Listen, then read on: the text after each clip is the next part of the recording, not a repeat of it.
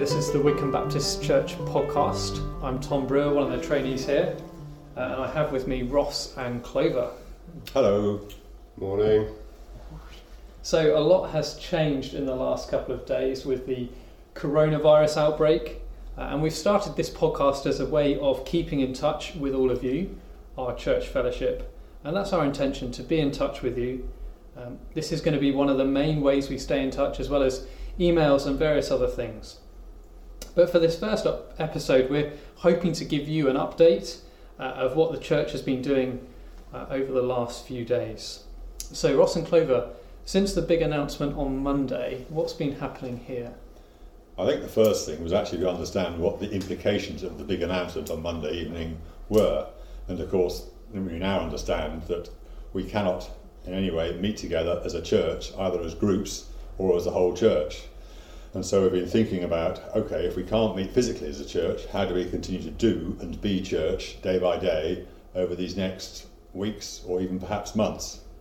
Um, the biggest impact, of course, is on our Sundays. We can't meet together for Sunday services, and so we're currently working on a plan which will enable us to have a, a videoed simple service at 10:30 on Sunday mornings, where we'll follow the Psalms, and um, on at 6:30 we'll have a more simple audio sermon, which is continuing our theme in, in Judges. So, Sundays, we're videoing the morning service. What's going to be in that? Um, this is work in progress, as most things are at the moment, but essentially it will follow a simple pattern of uh, introduction with a prayer or two Bible reading, and then the sermon, and then some probably closing music. We haven't yet been able to assemble the staff choir to be able to uh, lead us in worship. You think you've joined in the choir, Clover? Uh, definitely. I'm sure that will cause great anticipation. So, what's the intention with watching that? How how would we like people to, to access that and, and watch it? Well, our hope is that uh, people will watch it together, as it were, at half past ten on a Sunday. Obviously, we're not in a position where we can gather together physically, but we are united in Christ and through His Spirit. And so we hope that rather than simply listening to it at any any point, uh, as most of us would be at church anyway, at that time, it should be possible to set that aside and for us to know that as we listen, as we pray, um, together we are united in Christ and as a fellowship. And hopefully, although it's it's not what we would want, we would want to be able to meet together uh, to share fellowship. Uh, whilst we're unable to, it provides a means by which we can connect together to sit under God's word and to worship Christ together. Mm. And I believe details will be coming out soon as to how we can access that online. Um, yeah, that's all good. For, for a whole range of, as it were, well, every member really, everybody in the church. We need to help everybody to be able to access it as simply as possible. But even for those who don't have internet, we plan to share those by CD and any other means that occurs as well. So I'm sure that a number of our fellowship are, are facing the prospect of a long term isolation or social distancing. Uh, and there's lots of anxiety, I'm aware, uh, in people's lives at the moment, a lot of uncertainty. Can we speak a little bit about how the church is hoping to, to help in that situation? Yes, we are of course aware of exactly what you describe, a whole range of uh, concerns. Some people who've been living alone, and it sounds as though people will have to be, more people have to be self isolating, as it were, from this weekend. Uh, others will be isolating because they might have contracted this virus. And we want to really, from the centre, be supporting everybody as best we can, even if we can't meet physically. Uh, and so we've, uh, we're currently setting up a means to uh, know what everybody's current position is, as it were, in terms of isolation, either individually or as family, to know what their circumstances are, to know whether they're self-isolating or whether they may be, uh, suspect they've contracted this virus, uh, and uh, or just simply on age or um, a medical condition.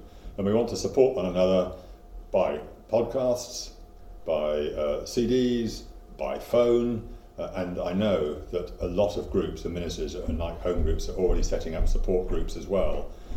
The real concern, though, is for those who are not included in those to identify those and to, uh, to ensure that everybody is as supported as well as we can. this is work in progress. Um, your own groups have probably started off, but there'll be people who've heard nothing. But within a few days, we hope everybody will be hearing from us in some way, shape, or form. Yeah, we do ask in order that we can uh, coordinate pastoral care, in order we can ensure that people get the help they need, uh, that you notify the office centrally if you are isolating or you're aware of someone that is, uh, just just in order that we can make sure that no one slips through the net. Uh, as we're not seeing one another, uh, we have to communicate in other ways, um, and we'd ask for everyone's help with that. So I think the key information that I've heard there is that uh, Sundays are going to be going out on video uh, for the morning service and then audio for the evening service. Um, and then there's the podcast midweek, hopefully every Wednesday. And then if you do know of someone who's isolating or yourself, uh, or if you just have particular worries and concerns and would like to speak to someone, the key number to ring is the office. Uh, and that way we can coordinate together uh, our, our, response and ensure that no one's missing out and no one's um, yeah, being left on their own. There are, of course, other contact numbers in the back of the bulletin too, so feel free to use the usual means by phone, Clover or Paul or me or, or anybody else, um, because you know phone lines are still working, and if we can collate everybody, and we're going to be reviewing it regularly, so we can support everybody, and our, our is that nobody should slip through any net whatsoever.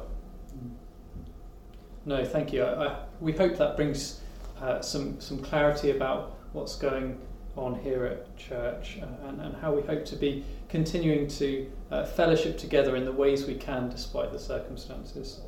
I think Clover's now got uh, a few short points of reflection for us. Yes, thanks, Tom. Uh, just a few short points just to help us as we together walk through uh, this situation. Uh, two from the Lord's Prayer and one from Paul. Uh, we'll all know and be familiar that the Lord teaches us to pray for our daily bread. And with a crisis like this going on, there are endless distractions for us. Technology can be a big help and will be a big help in the ways we've just outlined, but it can also be a big personal hindrance. Uh, if we find that rather than praying or, or, or reading the word, we end up getting up and simply putting our phone on and cycling through endless blogs and updates and refreshing and checking our messages.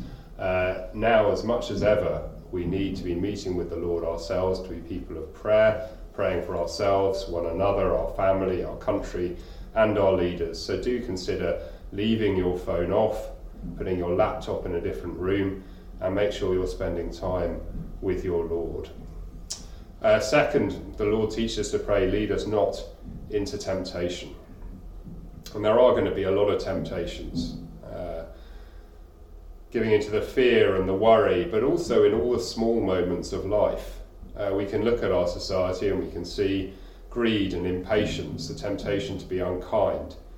Uh, and it's easy to look out, uh, to see the famous cases, the things that have been sent round on Twitter and so on.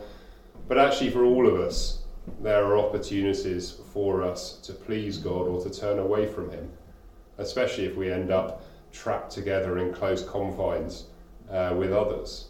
Uh, the Lord calls us uh, to put on the things of the Spirit.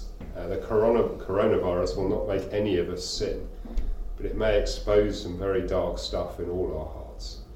Um, it's easy to look down on the hoarders, but the Lord calls us to walk with Him day by day, whatever the circumstances He puts us in. And thirdly, Ephesians 2:10 says this.